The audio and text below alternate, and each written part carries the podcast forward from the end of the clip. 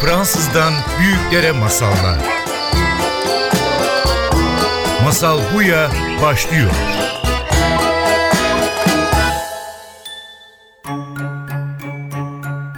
Masal Buya'ya hoş geldiniz.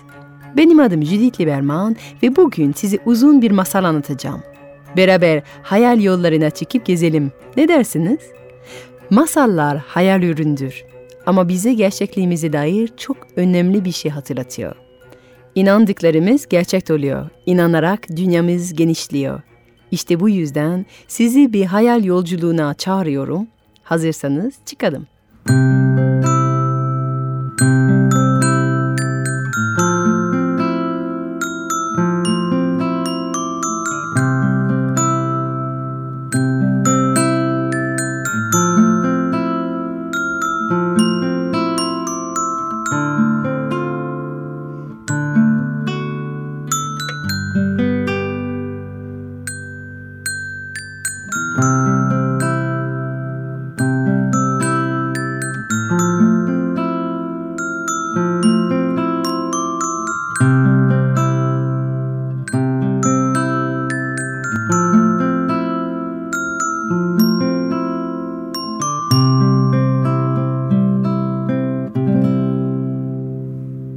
Herkes doğru zamanın geldiğini düşünüyordu. Kral, kraliçe, halk, yan ülkedeki prensler, evet kesinlikle herkes prensesin evlenme zamanının geldiğine inanıyordu.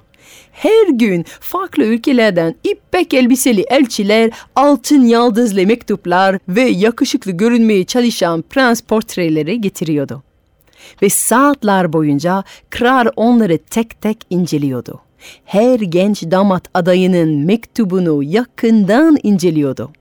Listelediklerin başarılarından dil bilgisi ve el yazılarına kadar her şey kral tarafından değerlendiriliyordu. Sonuçta kendisinden sonra bu ülkeyi yönetecek gencin bazı özellikleri sahip olması gerekiyordu. Kraliçe ise sadece ve sadece portrelere bakıyordu ve büyük bir heyecanla gelinlik modelleri, düğün renkleri ve çeyiz hazırlıyordu. Halk neden bu kadar hazırdı diye sorarsınız. Prenses evlendiğinde 40 gün 40 gece süren bir kutlama olacaktı ve bütün ülke bunu dört gözle bekliyordu. Evet, kesinlikle herkes prensesin evlenme zamanı geldiğini inanıyordu. Bir kişi hariç. Ama prensesi anlamanız gerekiyor. Şu an hayatı çok rahat. Sabahları atla ormanda geziyor. Geyiklerin peşinde koşuyor. Ormanın gizli mağaralarını keşfediyor. Öğleden sonrasını kulede geçiriyor. Evet, prensesin kendi kulesi var. Uzun bir merdivenden geniş, yuvarlak ve aydınlık bir odaya açılıyor. Ve burası prensesin hayal kurma odası ve nakış atölyesi. Prenses pencerelerden gördüğü manzarayı, tepeleri, ormanı, nehri, dev bir çerçeve üstünde gerdiği bir kumaş üzerinde renkli ipek iplerle resmediyor. Prenses çok yetenekli ve kimisi çizdiği manzaranın gerçeğinden bile daha parlak olduğunu söylüyor. Akşamlarını ailesiyle kütüphanede geçiriyor ateş önünde, yumuşak minderlerin üstünde uzanıp kitap okuyor. Babasıyla sohbet ediyor. Evet, neden prenses evlenmek istesin ki? Annesini ona her gün söylediği gibi. Evlendikten sonra kızım bu kadar rahat edemeyeceksin. Evlendikten sonra kafana göre davranamayacaksın.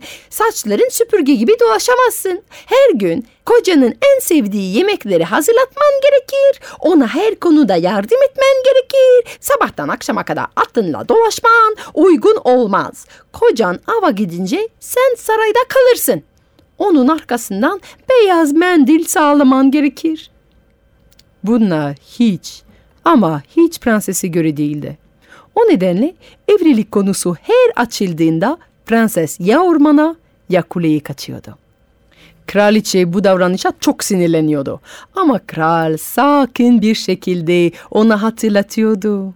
Bak bir gün bir delikanlı gelir ve prenses onu bir kere gördükten sonra Kendisi bizden büyük bir düğün hazırlamamızı ister. Zamana bırak. Daha hazır değil. Ama zaman geçiyordu. Prensesin tavrında ise hiç bir değişiklik olmuyordu. Bir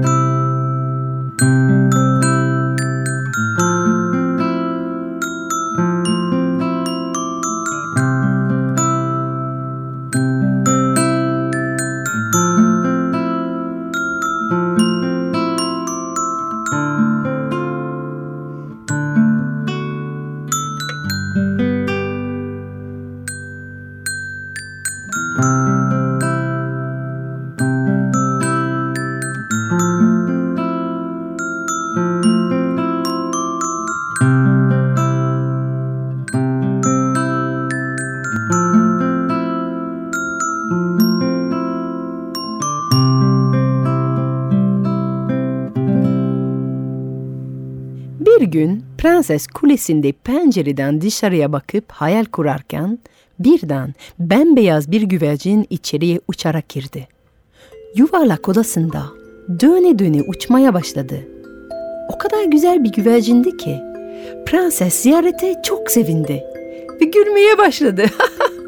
Onun bembeyaz dişlerini gören güvercin geldi, omuzuna kondu ve oraya kondu anda prensesin kalbini çaldı. Uzun zamandır öyle mutlu hissetmemişti. O nedenle güvercine şarkı söylemeye başladı.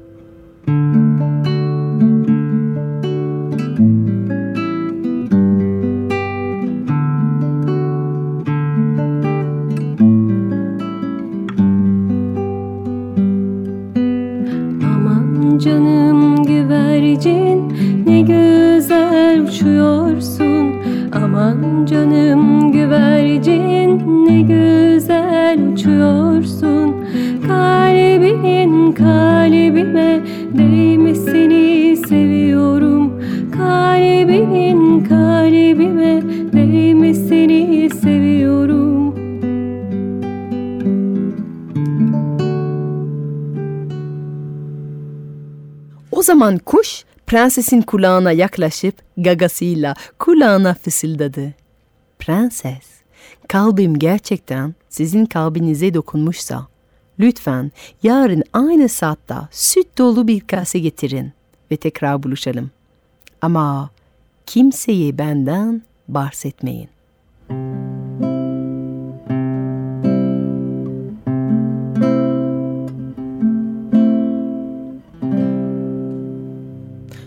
Kuş pencereden uçtuktan sonra prenses şaşkın kaldı. Bu gerçek miydi? Beyaz bir güvercinin sesini gerçekten duymuş olabilir miydi?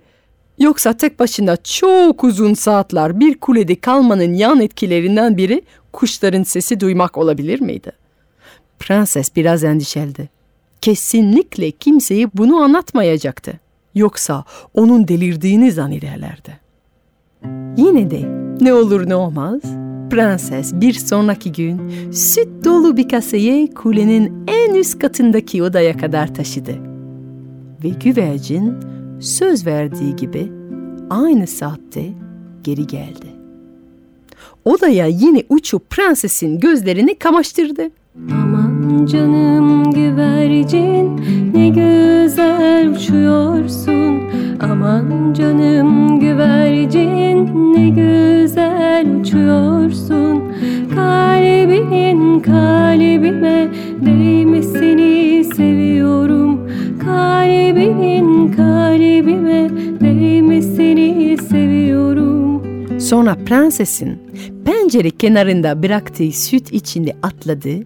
Süt içinde tüyleri kabardı, büyüdü ve birden ortadan yarılıp tüylü bedeni açıldı ve içinden uzun kıvırcık saçlı bir yakışıklı çıktı. Prenses bunu görünce gözleri fal taşı gibi oldu. Başı dönmeye başladı. Bir halüsinasyon gördüğünü düşündü. Tam dengesini kaybedecekti ki genç delikanlı onun elini yakalayıp ona her şeyi açıkladı. Lanet altında bir prens olduğunu anlattı. Ve sadece prensesin ona gösterdiği saf sevgisinin sayesinde tüylerinden çıkabilmişti. Ve hatta kimseye söylemediği sürece her gün onun yanında gelebilirdi. Prenses hemen söz verdi ve öğleden sonranın geri kalanını keyifli bir sorbetle birbirlerini tanıyarak geçirdiler.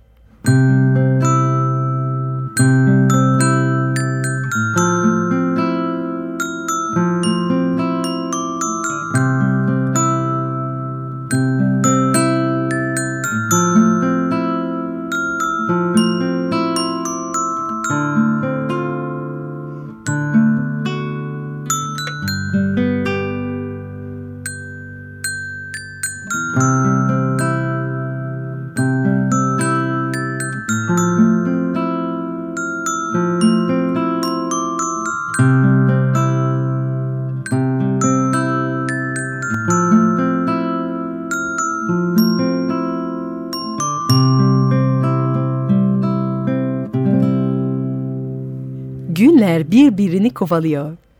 Artık prenses her gün koşarak kocaman süt dolu bir kase taşıyarak kuleye çıkıyordu. Artık prensesin hayatını bir heyecan, bir mutluluk almıştı. Her an suratında dev bir gülümseme, her an kalbinde bir neşe, dudaklarında bir şarkı ve tabii ki prensesin mutluluğu yüzüne yansıyordu. Yanaklarında güller açıyor, her geçen günle güzelliğini on kat artıyordu. Kral ve kraliçe şaşırıyordu. Hayırdır kızımız pek bir neşeli bugünlerde diyordu kral. Herhalde bu nakış işleri ona iyi geliyor. El işleri genç kadınlar için çok iyi bir uğraştır. Aman kocacığım, kadınlardan ve güzellikten hiçbir şey anlamıyorsun diye cevap veriyordu kraliçe. Kızımız bugünlerde bu kadar güzel ise tek bir açıklaması olabilir. O da her gün içtiği bu kocaman süt kasesi. Kızımız yediklerine dikkat ediyor. Besin işte. Budur güzelliğin sırrı. Tabii ki prensesteki değişimi sadece kral ve kraliçe fark etmedi. Herkes bundan bahsediyordu. Ve diğer ülkenin prenslerinin kulaklarına kadar gitti bu söylenti. Her geçen günle güzelleşen bir prenses vardı ve hala kiminle evleneceği belli değildi. Prenslerin arasında rekabet arttı ve her geçen gün portreleri ve evlenme tekliflerini getiren ipek giyimli elçiler saraya uğramaya devam etti. Merak tavanda. Prensesten cevap yok. Durum gerginleşiyordu. Tehditler, iddialar, dedikodular yayılıyordu. Ve bu durumlar biliyorsunuz patlamak için tek bir kıvılcım bekleyen tehlikeli durumlardır. Genç delikanlılar, güçlü prensler istediklerini elde etmek için beklemeyi pek sevmezler. Her geçen günle durum daha tehlikeli oluyordu. O nedenle bir gün kral sert bir sesle prensesi masaya oturttu. Bak kızım, seni seviyorum ve senin mutluluğunu istiyorum. İstediğin prensle evlenebilirsin ama artık seçmek için daha fazla beklersen bir savaş çıkar ve buna izin veremem. Yüzlerce adayın arasından bir damat seç. Haftaya senin evliliğin ilan edelim. Karar vermek için 24 saatin var. Babacığım ama ben böyle bir karar veremem ki. Peki neden veremezsin kızım? Neden? Onu da söyleyemem. Kızım ama yeter artık. Bu kadar şımarıklık. Savaştan bahsediyoruz burada. Sense sebep bile veremiyorum. Sen karar veremezsen ben karar veririm. Hatta verdim bile. Hayır baba veremem çünkü... Çünkü başka birine aşığım. Başka birine mi? Ama kızım bir prens değilse buna izin veremem ki bak. Baba o bir prens ama ama ama ne kızım? Ama güvercin bedeni içinde yaşayan bir prens. Ama lanet bozulunca biz evlenebileceğiz. O ana kadar sessizce dinleyen kraliçe dayanamayıp atladı. Aman kızım bu lanetler yüzyıllar sürebilir. Sen bu kadar bekleyemezsin. Hazır bunca prens varken tabii ki sen lanetli olanı bir tane bulacaktın. Bunu duyan prenses ağlamaya başladı. Ve kızının gözyaşlarına dayanamayan kral hemen yumuşadı. Bak kızım, madem o da bir prens, yarın getir bana bu delikanlıyı. Tanışalım bakalım. Belki bir çözüm bulunabilir.''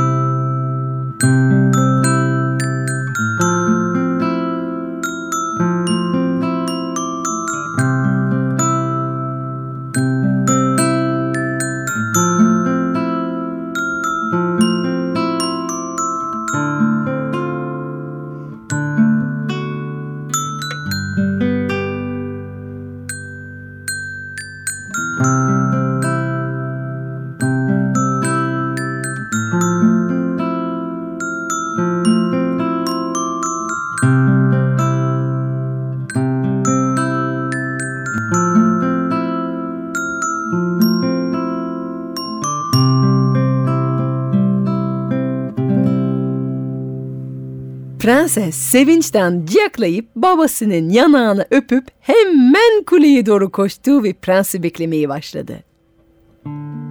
Bekledi. Bekledi. Bekledi.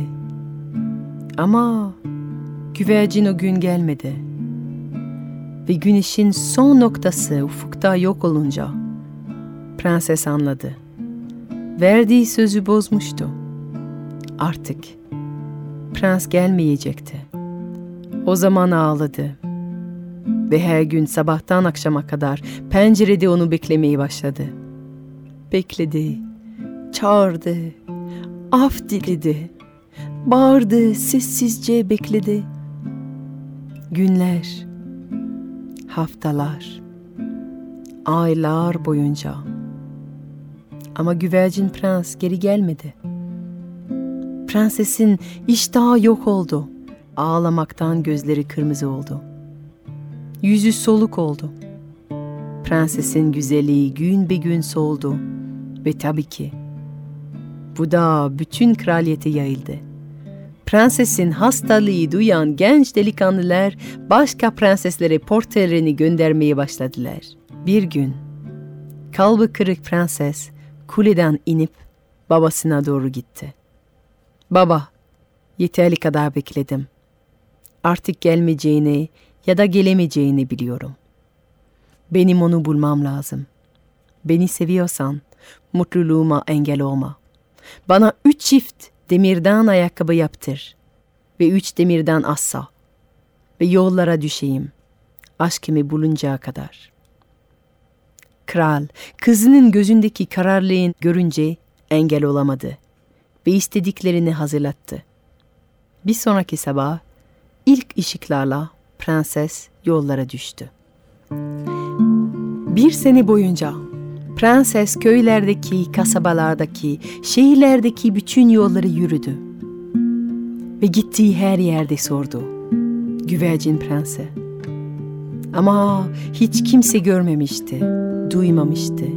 Kimseden bir şey öğrenemedi. Sene sonunda asa kırılmıştı. Demir ayakkabı delik deşik olmuştu. İkinci çift ayakkabı giyip ikinci demir asayı aldı. Orman, dağ, tepe bütün yolları yürüdü ve gittiği her yerde sordu güvercin prensi. Ama hiç kimse görmemişti, duymamıştı.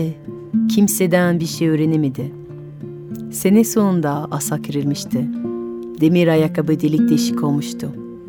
Ve üçüncü çift ayakkabı giyip, üçüncü demir asayı aldı ve yürümeye devam etti. Çöle doğru, çöle doğru yürüdü bu defa. Ve bir sene boyunca çölün sonsuz yollarını yürüdü. Durmadan güneşe, rüzgara, bulutlara, kum taneleri sordu. Güvercin prensi. Ama onlar bile görmemişlerdi, duymamışlardı ve hiçbir şey öğrenemedi. Üçüncü sene bitince geldi büyük bir yolun kavşağında, şehrin, köyün, ormanın, dağının, çölün yolların kavşağında. Prenses artık yürümekten yorulmuştu. O nedenle o yol kavşağında büyük bir han inşa ettirdi. İyi bir aşçı işe alıp o handa yorgun yolculara yemek verdi. Yatak verdi. Ama prensesin hanında para geçmez. Burada yemek ve yatak parayla değil, hikaye ile alınırdı bütün ülkeleri haber yolladı. İlginç bir hikayeniz olursa, yolda değişik, şaşırtıcı, sıra dışı bir şeylere şahit olmuşsanız, gelin Handa anlatın ve onun karşılığında Handa karnınızı doyurursunuz, tatlı uykunuzu tüy yastıkta alırsınız. Hey, yolcularda hikaye çok, para yok. Prensesin hanında kuyruk oluştu. Her türden ilginç değişik hikayeler geliyordu. Prenses sabahtan akşama kadar biri ona güvercinden haber getirir ümidiyle dinliyordu. Ama her türden garip şeylerden haberler getirseler de hala güvercinden haber getirmiyorlardı.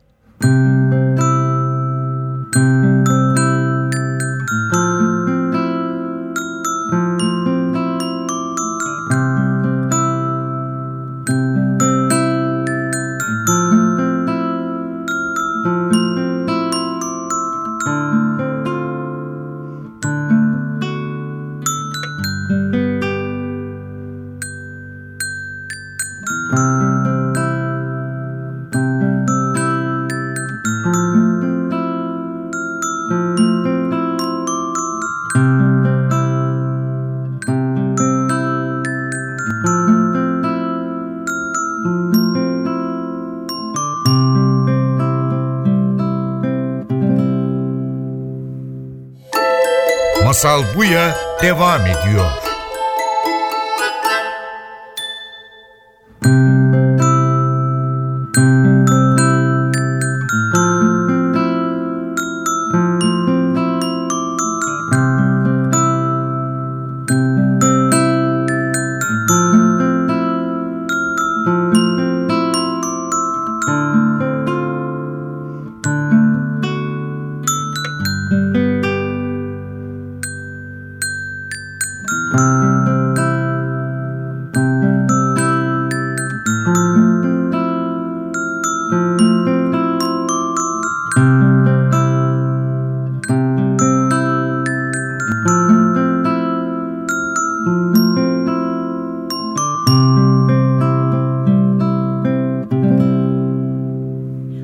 Yakın anneannesiyle yaşayan genç bir kız vardı. Ve pencereden hep bu dolu hana bakardı. Bir gün ya anneanne biz de mi gitsek bir gün handa yemek yemeye? Bütün dünyadan geliyorlar oraya bir tabak yemek yemek için. Biz neden hiç gitmiyoruz? Aman kızım ilginç hikayesi olan herkes gidebilir. Senin var mı anlatacak ilginç bir hikayen? Genç kız kafasını eğip üzülerek e, tabii ki hayır. Bizim buralarda hiçbir şey olmuyor ki. Nereden bulacağım ilginç bir hikaye? Aynen öyle kızım. O nedenle boş versen evde yemek yeriz. Benim akşam yemeği hazırlamak için suya ihtiyacım var. Al bu kovayı ve bana kuyudan su getir. Keşke benim de ilginç bir hikayem olsa diyerek kova ile kuyu yolunu tuttu genç kız. Kovayı kuyuya indirdi ve dolmasını beklerken arkasında tik tik tik tik tak tak tak tak tik tik tik tik sesleri duymaya başladı. Ve bir ses "Ba, aman aman aman aman geç kalacağım oy kesin geç kalacağım ba, ba, ba, ba, ba, ba, kesin geç kaldım bile ba, ba, ba." Arkasında dönüp baktığında yüksek topuklu ayakkabılı bir tavuk gördü. Kanatın altında bir kase taşıyordu ve tarlaya doğru koşuyordu. Aman aman aman aman geç kaldım kesinlikle geç kaldım. Genç kız kovasını kuyuda bırakıp tavuğu takip etmeyi karar verdi. Bu belki ilginç bir hikayenin başlangıcı olabilirdi. Tavuk tarlalarda bir iğneğin altında kasesini yerleştirip memesini atlaya atlaya süt sağmaya başladı. Sonra kase dolunca ağaçların arasında gizlediği saman çatısı olan küçük bir eve doğru koştu. Aman aman aman aman geç kaldım kesin kesin geç kaldım. Genç kız arkasından gizlice takip etti. Tavuk küçük evinin pencere kenarında süt kasesini yerleştirdi. Tam zamanına yetiştim yine. Ah ah. Ve tam o anda bir değil, iki değil, üç değil, tam 12 bembeyaz güvercin uçarak evinin önünde geldiler ve tek tek süt içine atlayıp tüylerinden sıyırılıp genç yakışıklı taçlı prensleri dönüştüler. Hepsi bir tanesi hariç. O güvercin olarak üzgün üzgün bir köşede kaldı. Ötekiler onunla alay etmeye başladılar. Aman işte başına getirdiğin işe bak. Sen güvendin birine ve sana ihanet etti. Sırrını tutamadı. Artık tüylerinden çıkamıyorsun bile. Zannettiğiniz gibi değil diye cevap verdi güvercin. O beni seviyor ve ben de onu. Bütün dünya yürüyüp beni arıyor ve bulursa o zaman beni sonsuza denk özgürleştirmiş olur. Ya ya sen kendini kandırmaya devam et diye gülerek uzaklaştılar evden. Genç kız bunları seyredince Handa bir yemek yiyecek kadar ilginç bir şeyleri tanık olduğunu karar verdi. Kovasını eve getirip anneannesinin kolundan tuttu. Gel bugün ben de seni lokantaya götürüyorum dedi. Ve emin adımlarla Han'a girip iki tabak yemek söyledi. Doyunca prensesi gördüklerini anlatmaya başladı. Topuklu ayakkabı geç kalan tavuk, süt dolu kase, pencereye gelen 12 güvercin ve dönüşemeyen 12. güvercin. Söylediklerini prenses duyunca gözleri doldu. Yarın beni aynı yere aynı zamanda götürür müsün? Elbette ama sonra tekrar burada yemek yiyebilir miyiz lütfen diye sordu genç kız. Çünkü hayatında öyle lezzetli bir yemek hiç yememişti. Prenses gülerek yarın söylediklerin aynısını görürsem bu han senin olur diye cevap verdi. Genç kız buna pek sevindi ve bir sonraki gün prensesi kuyuya götürdü ve yine tik tik tik tik tak tak tak tak sesleri duymaya başladılar. Ve bir ses aman aman geç kaldım ay aman aman kesin geç kaldım bile. Gizlice tavuğu eve kadar takip ettiler. 12 güvercin geldi. 11 tanesinin sütte atlayıp dönüşmesini ve uzaklaşmasını beklediler. Ve o zaman son güvercin tek başına kalınca prenses gizlendiği yerinden çıkıp Aman canım güvercin ne güzel uçuyorsun Aman canım güvercin ne güzel uçuyorsun Kalbin kalbime değmesini seviyorum Kalbin kalbime değmesini seviyorum güvercinle ağlayabilse güvercin ağlardı. Ama onun yerini prensesi gören güvercin sütün içinde atladı ve prense dönüştü. O zaman döndüler prensesin ülkesine ve kırk gün kırk gece boyunca aşklarını kutladılar. Ve hiç kimse bu kadar güzel ve mutlu bir çift görmemişti. Onları gören herkesin kalbi aşka açıldı. Düğün boyunca dans edildi, şarkılar söylendi, hikayeler anlatıldı ve herkesin ateşinde ve herkes aşkın ateşinde bir odun ekledi.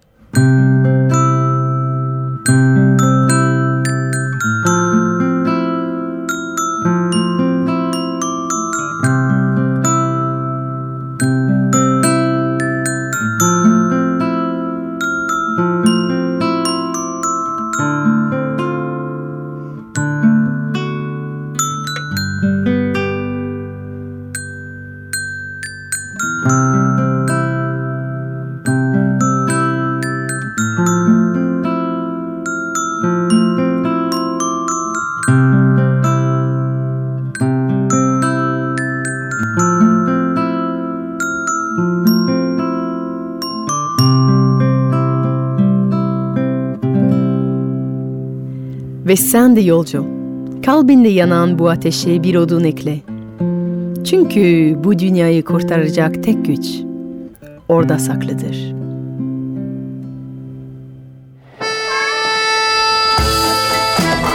Bir Fransızdan büyüklere masallar. Masal Buya sona erdi.